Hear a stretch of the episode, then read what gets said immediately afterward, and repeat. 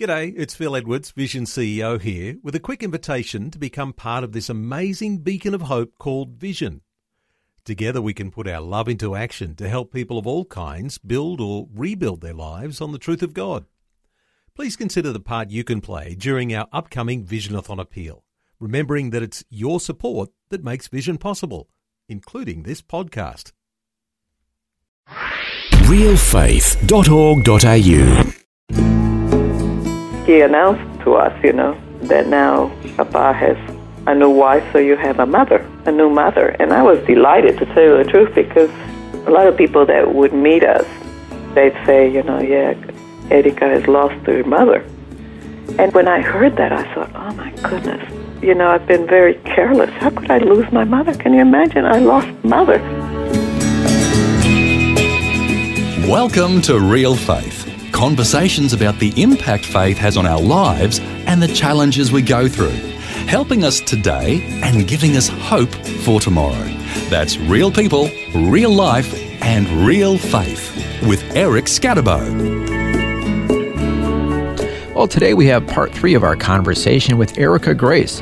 She's been sharing with us her father's incredible story of going from being one of Mussolini's bodyguards during World War II to then becoming a pastor and evangelist in South America, where he was exiled after the war. Now, today, Erica will transition from her father's life journey to her own story. When we ended last time, Erica was a little girl and her mother had just been killed in a horrific car accident. Also, her father sustained severe injuries, and it was thought that he would receive better medical attention in Italy rather than to remain in South America. So the whole family relocated to Italy. Now, here's more of Erica Grace sharing her story from her home on the east side of Melbourne. So, my grandparents picked us up. These were the parents of my mother, and they picked us up and took us to northern Italy to live with them. They were very loving grandparents, really very, very uh, my grandmother, especially, was a doting grandmother. Mm. Very ladylike, but just so full of warmth and mm. uh, hmm. hugs and kisses. And so it was delightful to be with her. And of course, we had to immediately switch our language to Italian. Yeah, I was going to say, uh, what language did you grow up speaking? Spanish? well, we spoke Italian at home. Oh, okay. And so, because the two languages have similar intonations. Yeah. Uh, it wasn't that hard. So. So you went back and forth between Italian and Spanish. At home, yes. Yeah. But now with my grandparents and where we were going to live in Sondrio in Italy, um, we just spoke Italian. Mm-hmm. And your father was recovering, I'm assuming. So he's and my gone. father stayed in Rome. They put him in a hospital, mm-hmm. and they were doing all kinds of medical operations and treatments and stuff. And they said, you know, Mr. Frigoli, you'll never walk again. And he he prayed to God because I think that would be the worst life sentence my father could ever have. Mm-hmm. Um, he's full of energy. He's full of energy. So he said, "Oh Lord, if you you saved me and if you heal me, I will serve you the rest of my life." And um, within six months, it was you know everybody seemed to think it was a miracle which we, it was, but I didn't know that this was a miracle. But hmm. uh, you know, he was walking. Oh wow! So then he came back to Sondrio to see us, and there he is. He's got a stick, but he's he's walking, and he's um, everybody to say, "Wow, this is miraculous." This yeah. How much later was this? I'm not too sure. Probably a year. Oh, okay. So you hadn't seen your father for a whole year. No. Wow. It was a long, long time. Yeah. But he said to my grandparents, you know, I made a vow if God would heal me, that I would serve Him the rest of my life. And he said, The Lord has healed me, and I, I've got to go back. I've got to go back and serve God. So my grandparents said, Well, we'll take care of the kids. And um, he went back to Bolivia, and this is where his ministry really started taking off nationally. People wanted to hear his story, they wanted to hear him preaching. Mm. He hmm. was very. Um, instrumental in starting coordination between countries and Christian groups, and he set up a lot of the infrastructure for future organizations. It was a very productive time of his life, very mm-hmm. visionary. And meanwhile, for you, you're back in Italy? We're going to school. We're having a normal life. We're having lots of friends. And also, my my father's mother lived in the same town, so we had both sets of grandparents. Oh wow. Yeah, so he's he knew that we were being looked after really well. Yeah. Yeah. So my father went back to Bolivia, and he eventually met a single missionary lady from the States who was of Dutch descent, Mhm. and her name was Frances. And she was in Bolivia running an orphanage for girls. And they met and they formed a relationship, and they decided to go back to the States and get married. And that's when my father became an American citizen and joined the Assemblies of God in America. Became a missionary. He went to Bible school. And then they decided to come by Italy and pick us up. Wow. So this is now several years later, This is several years later. and so he arrives. Your father, who you hadn't seen for a long time. How does that go? He announced to us, you know, that now Papa has a new wife, so you have a mother, a new mother. And I was delighted, to tell you the truth, because I thought um, a lot of people that would meet us, they'd say, you know, yeah, Erika has lost her mother. And I would, when I heard that, I thought, oh my goodness, you know, I've been very careless. How could I lose my mother? Can you imagine? I Oh wow. Mother. thought it was your fault. Yeah, yeah, yeah. yeah. Oh wow. And uh, yeah, that wasn't very good terminology to use. So I was delighted because oh, finally I have an at least I have a mother. Like everybody else, I didn't want to stand out. Yeah. The day arrives, and um, here's my dad, and of course I recognized him, Papa. And there's this blonde, tall woman with him, and I'm thinking, my goodness, she looks like a movie star. She's beautiful. Hmm. You know, and uh, I'm thinking, yeah, she doesn't look anything like any of my family members. and uh, so, you know, there's some quiet conversations between them and my grandparents and all this hushed tones and yada, yada. And then we hear that, yep, we're leaving Italy and we're going with our father and our new mother. My older brother actually was the one that said, what should we call her? And my dad said, just call her mother. Hmm. And we said, how do you say mother in English? Oh. Oh, so you didn't even know how to communicate with her. no, and she didn't know one word of Italian. Hmm. And she spoke a lot of broken Spanish. But uh, we were like, wow, now that's totally, they would speak this language that we didn't understand. They're speaking English. And so, you know, it was quite an amazing time. So we had to say goodbye to our loving grandparents, especially my grandmother, and I, I really didn't know at that moment how sad that moment was going to be. Yeah, I was going to say at this point we're kind of transitioning from your father's story to now your story yeah. because this is kind of the new chapter in your life. We took a boat from Genova to Buenos Aires, and it took about two weeks. And uh, that was our introduction to our new stepmother. We had a third class cabin, I remember. And how old are you about at this time? Um, I think I'm about nine. Okay. And uh, the thing was, a lot of a lot of problems began with the food because we were Italian. We were used to Italian cuisine Mhm. and really very nice food. You know, lots of Yes. fresh things, fresh things. Yeah. And all of a sudden, we were looking at this thing, and I'm saying, "What is it?" It's you know, it was a hamburger. I'm looking at that minced meat, and I'm thinking, "Oh, that looks horrible." oh no, this I can't. I had to force down the. Anyway, so we get to Argentina, and then we make our way to Bolivia, and I'm thinking, "This is a horrible place. Very dusty roads." But um, inside our family, you know, we had to adjust to English, and my stepmother was quite forceful in that. In this house, we all speak English. If you don't speak English, you don't eat. Oh wow! So that was quite a motivation to Yeah. quickly learn English. Yeah.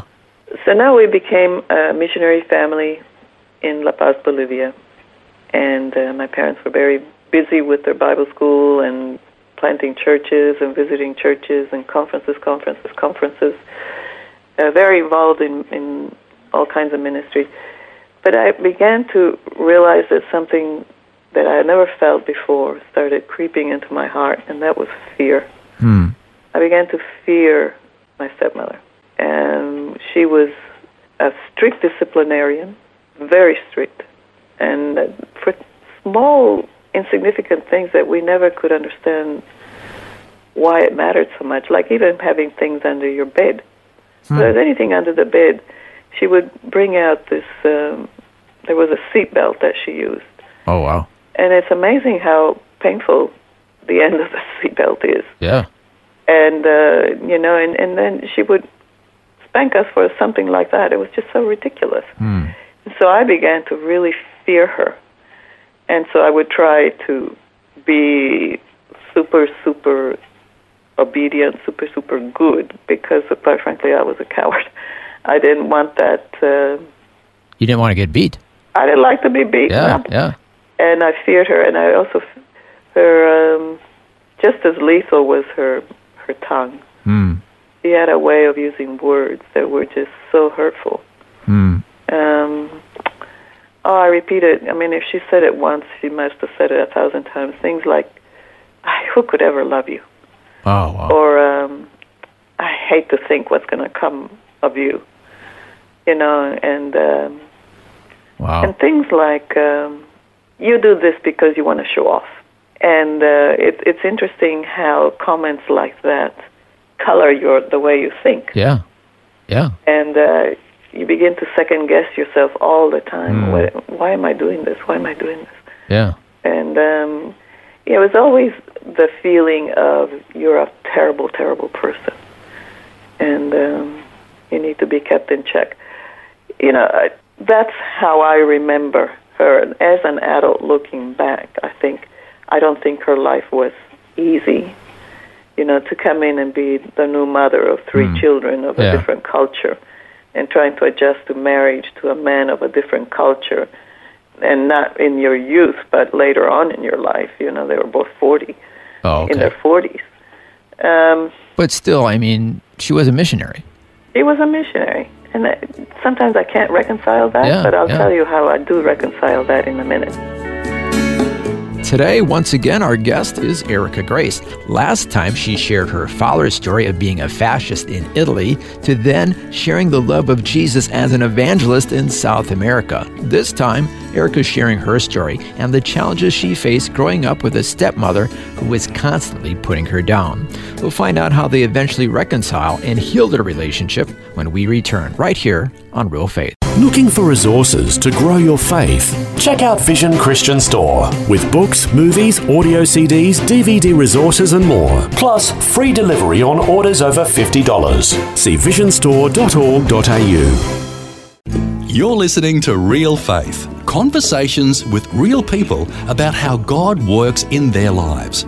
If you want to know more about integrating faith into your life, our website is realfaith.org.au. Just go to the website and you'll find helpful articles about the impact faith can have on your life. Once again, that's realfaith.org.au. Welcome back. I'm Eric Skattebo, and once again we're chatting with Erica Grace, whose parents were originally from Italy, but were forced to relocate to South America after World War II. Sadly, as we've been hearing, Erica grew up having a highly dysfunctional relationship with her stepmother, who was constantly putting her down. Unfortunately, things got even worse when two stepsisters were born into their family. Now we're going to hear more of Erica sharing her story. Shortly after we arrived in Bolivia, we had a new sister. They had two daughters. And I have to tell you, to me, these two little sisters were darlings. They were like my lifesaver because I loved, I loved them. I genuinely did. So they slept in my room, and I became like a surrogate mother to them. Oh, okay. Because uh, my parents were gone a lot of the time, and uh, my stepmother used to say that she was a missionary and she wasn't a cook and she wasn't a, a housewife. You know, she was a missionary. And so for her, housework or even making sure that we're eating or there's enough food in the fridge or enough food in the house wasn't necessary. It was just not a priority. Hmm. So she wouldn't do the shopping. Wow. You know, if if you don't go to the market, there weren't any supermarkets or anything like that. You had to go to the market Yeah. and that took time. And she said, you know, her time was for ministry and not for these lesser things. Yes, so there was. We began to notice that there was a quite a lot of double standard with um, the way they treated the girls and the, the way she treated us. Um, I remember in particular that in the late '60s, my father brought home a television, black and white little television, and it was such a novelty in Bolivia to have a television. Yeah. and they he put it in all, of all places in the house. He put it in their bedroom. Oh. And of course, this was a no-go zone for us. And um, I can remember, would you believe, I, I could hear "I Love Lucy" in Spanish, and uh, I could hear my mother and the two girls sitting on her bed, laughing and giggling of Lucy in Spanish. And we, both my younger brother and myself, would say, "Can we look?" You know, and we'd put our head around the door, and she'd say, "What are you doing here? You can't come in here. You know you can't come in here." And so we, you know, there we go.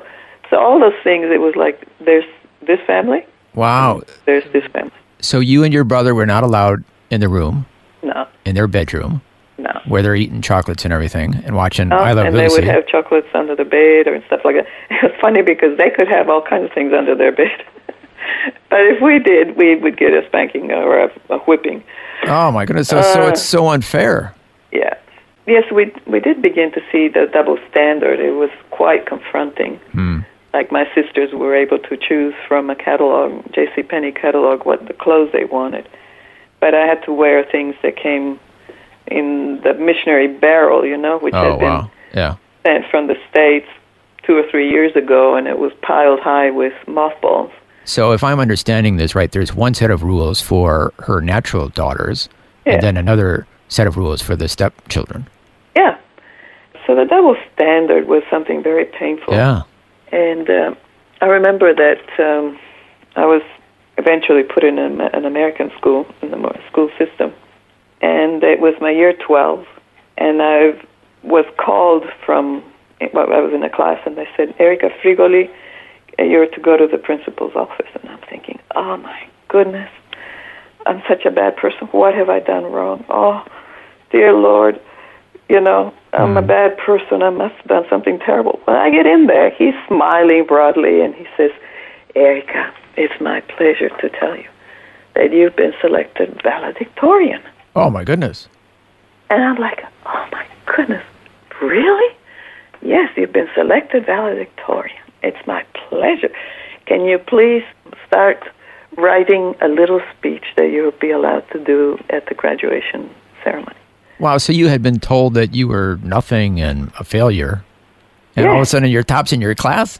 Yeah, yeah, amazing. I was just, I couldn't believe it. I think I, I sort of swooned all the way to my house that day, and I mm-hmm. was amazed that my stepmother was there. And I said, "Mom, Mom, I've been selected valedictorian." And I thought, you know, for once she's going to say, "Oh, you've done something good. Yeah. You know, you've done Some something good." Mm-hmm. But you know what she said? She said, "You, oh, don't tell me lies." Oh wow. And I said, I'm not telling you a lie. She said, Yes, you are. You know exactly the punishment for lying. And, you know, and I said, But it's not a lie. They called me. They said my name. I sat there. I heard the principal of the valedictorian. Hmm. And she said, Well, I'm going to find out if this is true. And she rang on the phone in the next room. And she said, Yes, this is Frances Frigoli. My daughter's just come home with this cockamamie idea that she's been selected valedictorian. Oh, oh, she has.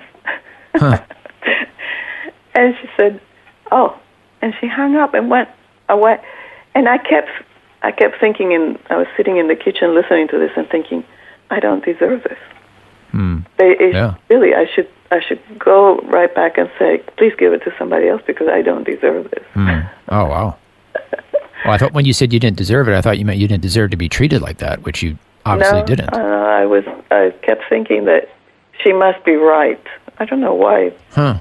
So you're constantly doubting yourself. Right. I didn't have that illumination that Hmm. comes when you realize the truth about the whole situation.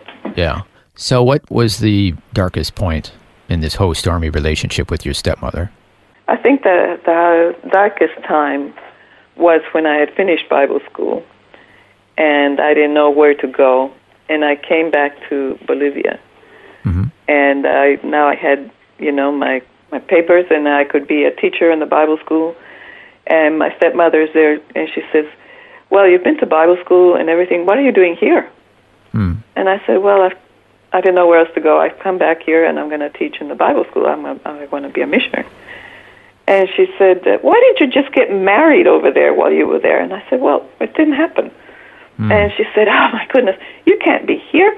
You're going to be eating the food of your brothers and sisters, and I don't have enough." And and uh, by the way, the Bible school is not going to be in session for another eight months because they're building a new building, and so you're going to have to find a job. And starting tomorrow morning, I want you out there looking for work. And I'm thinking, my goodness, I just finished four years of Bible school. I was exhausted because I had to work in two jobs to support myself. And so she would send me out, and if La Paz, Bolivia is a very difficult place to live in because it's very high altitude. It's twice the, the height of Mount Kosciuszko. And so she would give me enough money to go to the city and then come back. That was all the money I had. So I would go there, and then, then I'd be, you know, days without eating properly Wow.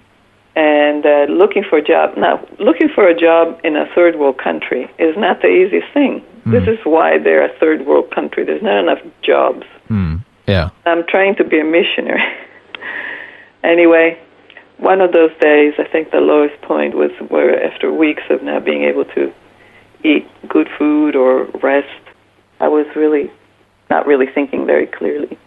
And I'm exhausted, but I'm also famished. But beyond famished, I'm I'm just feeling weak. And I'm just putting one foot in front of the other. And I just happened to step off the curb and people started screaming and yelling and somebody grabbed me by my collar and pulled me back and this truck passed and just missed me by a nanosecond. Oh, wow. and uh, the people around me were all shaken but i don't remember feeling shaken. I remember thinking at that moment what a brilliant idea. Why didn't i think of this before? See this could end all this misery all this rejection i'm mm-hmm. not wanted anywhere nobody really cares it would be so easy this is the answer and so i stood there in the corner and i thought I'm just going to have to make sure that I pick a really big truck. Oh, wow. Let's see. And I started thinking very, very clearly, thinking, okay, that truck, no, the wheels are really small. I'll wait for another one. And they were, it was kind of a busy street, and all these trucks were coming very quickly. So the devil really had. Oh, this is the best hmm. solution. And um, all of a sudden, it was as if I felt this loud voice inside my mind said, Erica, what if you don't die? Hmm. What if the truck comes and just, you know, you're just left horribly mangled or even hmm. paralyzed? Who will love you then? And you know that that thought froze me, and I thought, my goodness, if I was in a wheelchair, my parents would just never, ever bother to see me again. I, I don't know where I'd end up. I'd end up, it would be a more horrible life. And so at that moment, I turned around and I said, I need to think about this a bit more. Hmm. But you know, the next day, things began to change. I actually got a job translating. I saw this long line hmm. of young girls. And I said, saying, "What are you standing in line for?" And they said, "Oh, they need a translator, English, Spanish." And I thought, "I'm totally bilingual, and you had to know how to use the typewriter." So I said, "I'm going to stand in this line." And so all of a sudden, Mom was happy because I came home and I said, "I found a job." So that was the beginning of things turning around. But what really helped you get through those dark days? Well, the the really darkest places, I always remembered. I always had this wonderful thought, this wonderful memory, and it's thank God. I thank God every day for this wonderful memory I have of my mother. I remember my mother. Uh, I remember hearing her pray one day Your natural mother. my natural mother when Yeah. I was a little girl. I was skipping rope, and I heard her praying. But I had heard her pray before, but this time she was in pain. It was as if she was in pain. She was sobbing, and I remember thinking, "Oh, is somebody hurting her?" So I quickly ran into her room, and this is the memory that I have with my eyes. I saw her. She was kneeling by her bed, and she had her arms up, and she was just petitioning God, say, God, please take care of my kids.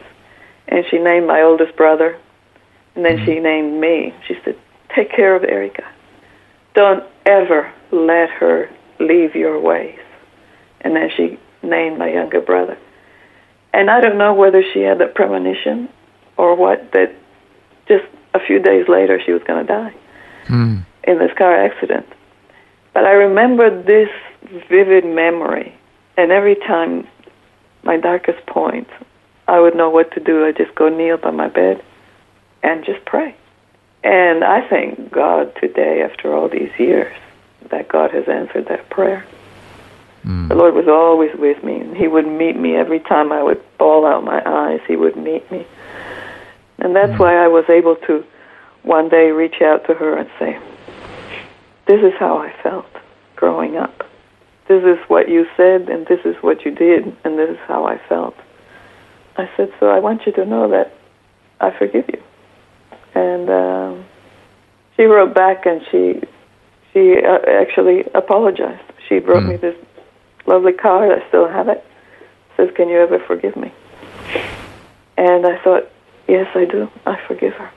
She's been an instrument in in my life to teach me, and I know how to teach on parenting and motherhood and Yeah. fatherhood and Well, you definitely know what not to do. What not to do. And then your relationship with your father, who just passed away recently. both he and my mother apologized. I still have both of their letters. And my father also said that he had missed being close to me, and could I ever forgive him? You know, he called himself this old fool. Hmm. And I said yes, of course. And so they've come to Australia. They visit us here, and then we've gone to the States and had a wonderful family reunion for their 50th wedding anniversary just a few years ago. We're able to meet with all, you know, have everybody together. Yeah. We're a missionary family, so I've got brothers and sisters all over the place. But Yeah. we are close and wonderful technology these days that allows us to be on Facebook and see each other regularly. And Yeah. So it's just wonderful to hear that despite the terribleness of uh, your childhood and everything Yeah. you were told that you were no good, etc., but finally there was an apology, there was a reconciliation. yes, Well, thanks for joining us for part three in our series with Erica Grace. She's been sharing her story and before that, her father's story.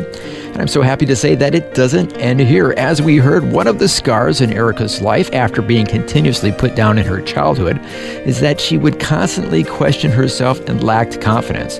Well, I'm happy to say that God knew exactly what she needed in the form of someone to love her and constantly encourage her. So next time we're going to hear Erica's husband's story. Chris Grace is from Sydney, Australia, and we'll find out how in the world he ended up in South America and then how he met Erica. All that's coming up next time, right here on Real Faith.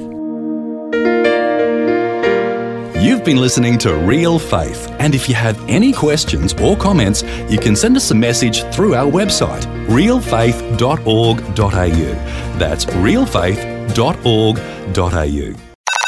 This program is a production of Vision Christian Media. To find out more about us, see vision.org.au.